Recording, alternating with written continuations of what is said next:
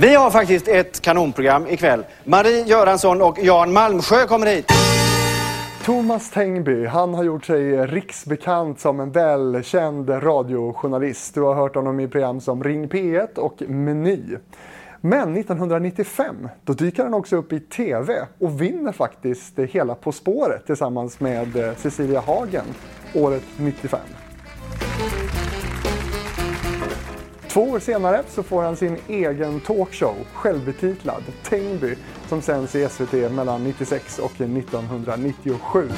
Mina damer och herrar, kvällens värd, Mr Thomas Tengby! Med eget husband och kända gäster. Några år senare, från 2001 och flera år framåt, så är han också programledare för Mat i SVT. Det är det programmet där Tina Nordström blir Mat-Tina med hela svenska folket. Det börjar dyka upp en hel del asiatiska butiker runt om i landet. Men vad är det de har att sälja egentligen? Men efter det så försvann han från tv-rutan. Och vi undrar ju såklart, vad hände sen?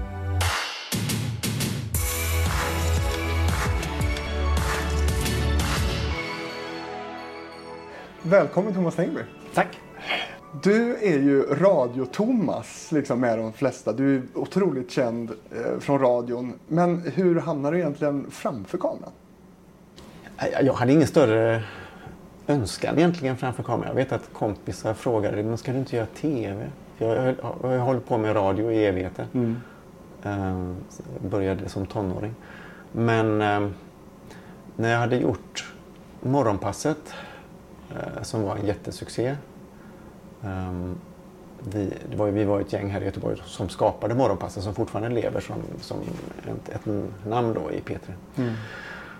Så funderade jag på vad man, vad man vill göra och jag vill, eh, ja, men jag, jag vill göra någonting liknande för jag, de sista åren på Morgonpasset så sände jag måndag till fredag. Alltså varenda morgon. Det är tufft. Ja men det var skitkul. Alltså jag älskar det här att man liksom, man, man bara ute och man, man, eh, du kunde leka, du kunde göra, kunde göra dåliga program för att du kunde testa saker. För det fanns alltid ett program nästa dag. Och jag ville göra någonting liknande på TV. Och det, liksom, det som fanns formatmässigt, eller man pratade inte om format på den tiden, men det var ju liksom talkshows eh, fanns ju i, framförallt i USA. Och som, där man sände, de hade mycket TV där man sände dag ut och dag in. Och låg och nötte så här och tänkte, oh, men det vore kul att göra TV på det här sättet som vi har gjort radio. Så att man fick ta ut svängarna lite grann, för TV är lite stiff, tycker jag fortfarande, tycker jag då också. Så snackade jag med TV om att ja, men, liksom en talkshow, sända, tänk att sända varje kväll liksom vid tio, halv elva, typ en halvtimme. Det behöver inte vara så långt, men bara att det ligger där. När man borstar tänderna liksom, så kollar man på det. Men det ville de inte.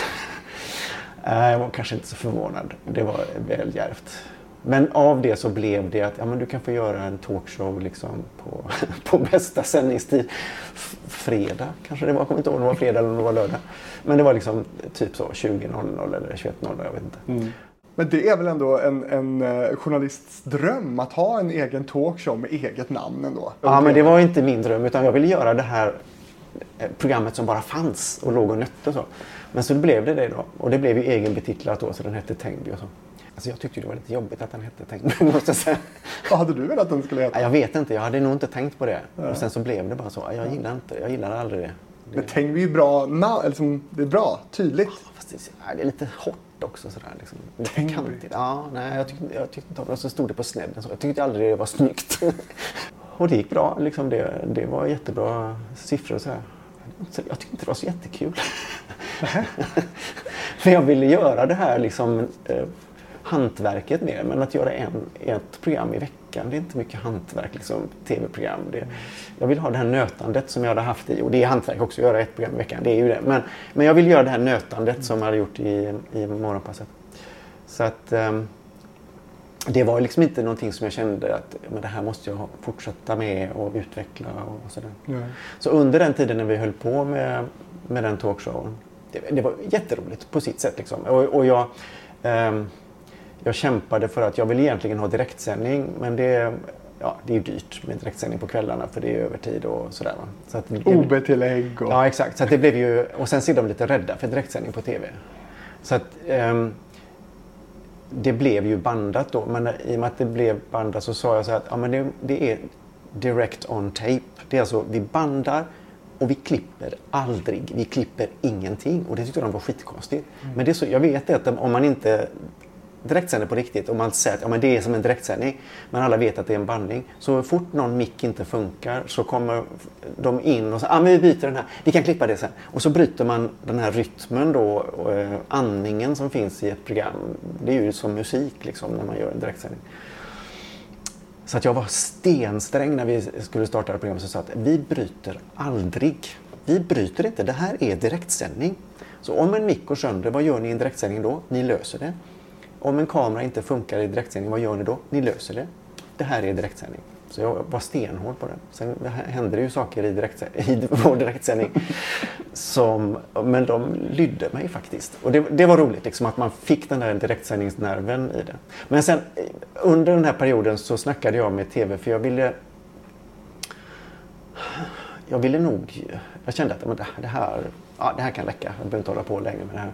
Men jag skulle vilja göra mat matprogram för det, det hade jag har sett jättemycket på satellit-tv då. Bra, jättebra matserier från BBC. Men SVT testade ju faktiskt det här några år senare när man gjorde det här 21.30 konceptet. Ja. Det var Karin Hjulström Ja, 21.30 ja, och Ola precis. 21.30 och sådär. Men de har alltid varit rädda för att det blir väldigt sällan att de gör det fullt ut. Utan då är det alltid, det är som, det är som P1 Morgon liksom. De, de har tre, tre, fyra olika programledare. Och jag förstår det av sociala skäl. Men som, som lyssnare eller tittare så är det väldigt kul att ha samma för man får en så stark relation. Och, och den, det som kom närmast var ju i en period var det ju Aschberg. Men visst sände du från Stockholm? Ja. Hur kom det sig? Eh, Därför att, eh, jag vet inte egentligen. Jag kommer inte ihåg hur, vilka vägar jag kontaktade folk sådär. Men eh, alltså, i princip är det ju så här att alla beslut fattas i Stockholm. Så att, eh. Men, men berätta dina roligaste minnen då från, från Tängby.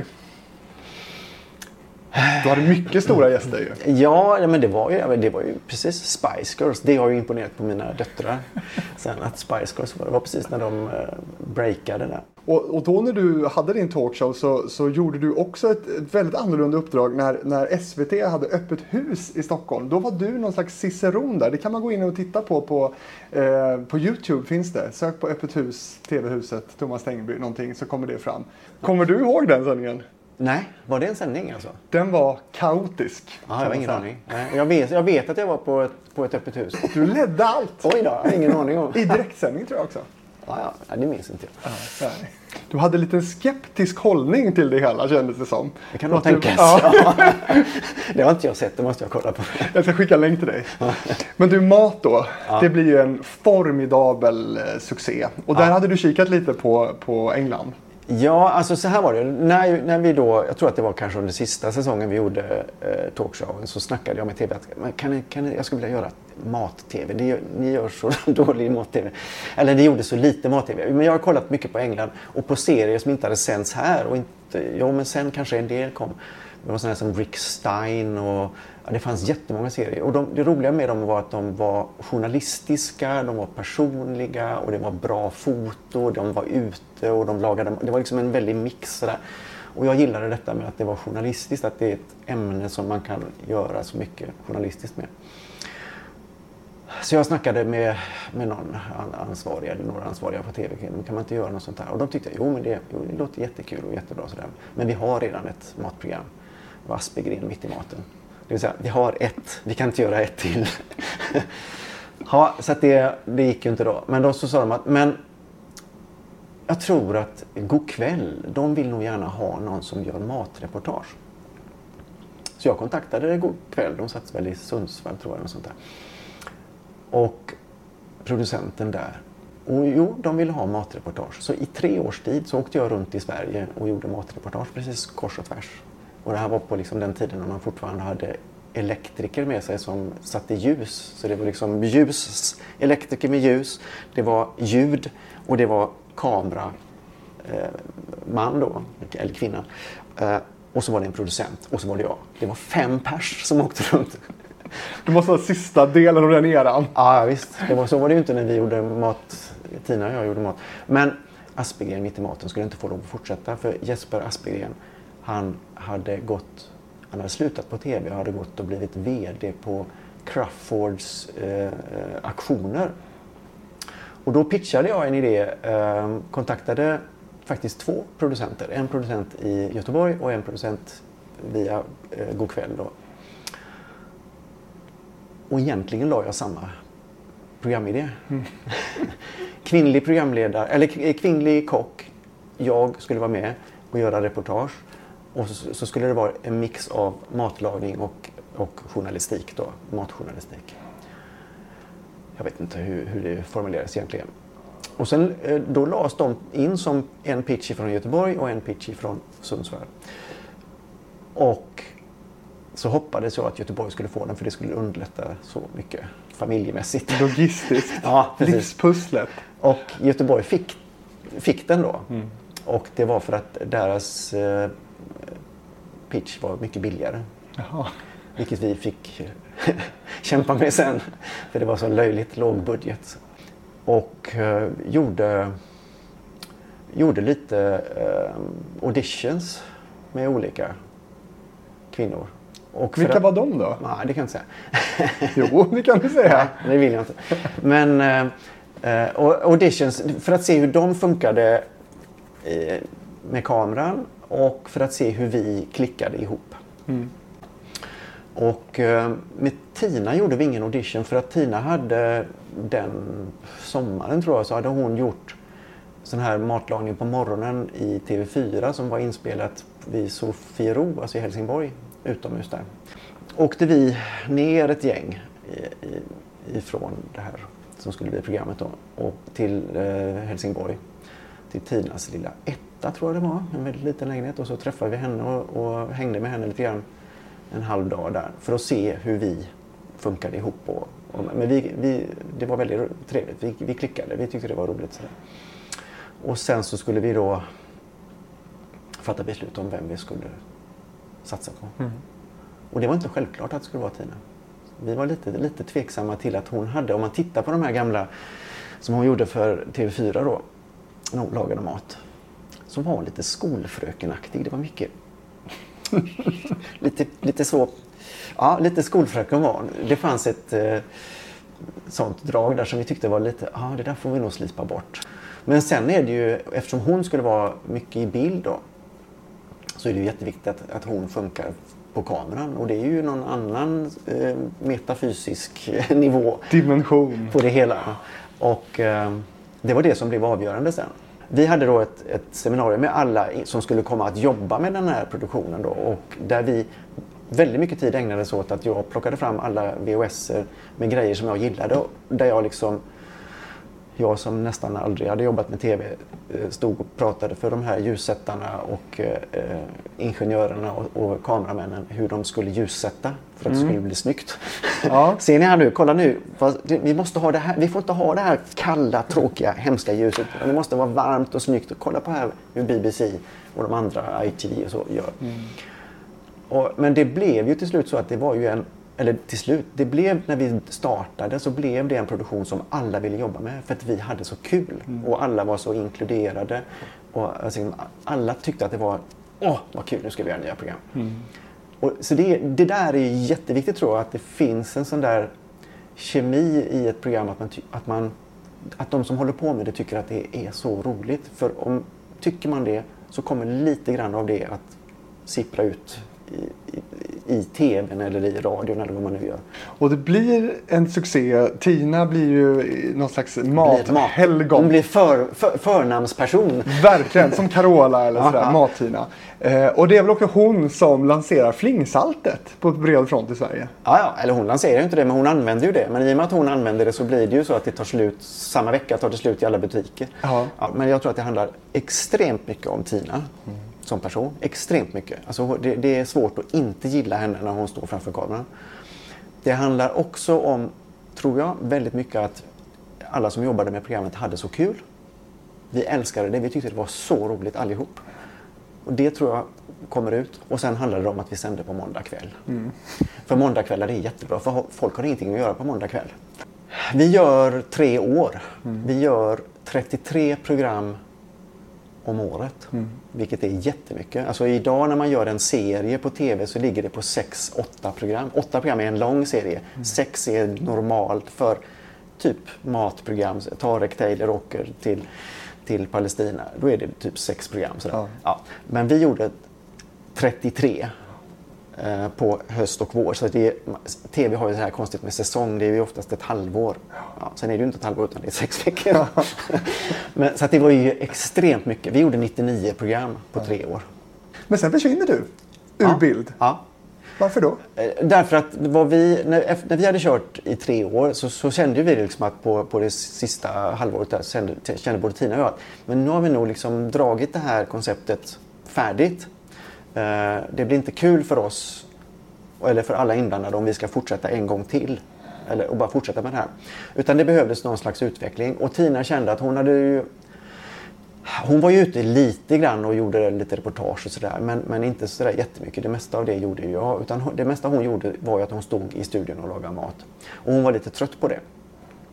Så i utveckling så ville Tina, ja men jag skulle vilja åka ut och göra program. Men då sa jag, det vill inte jag. För jag hade gjort tre år med Go'kväll och varit ute och rest. Och jag hade gjort det här programmet. Jag vill inte gå ut och resa igen.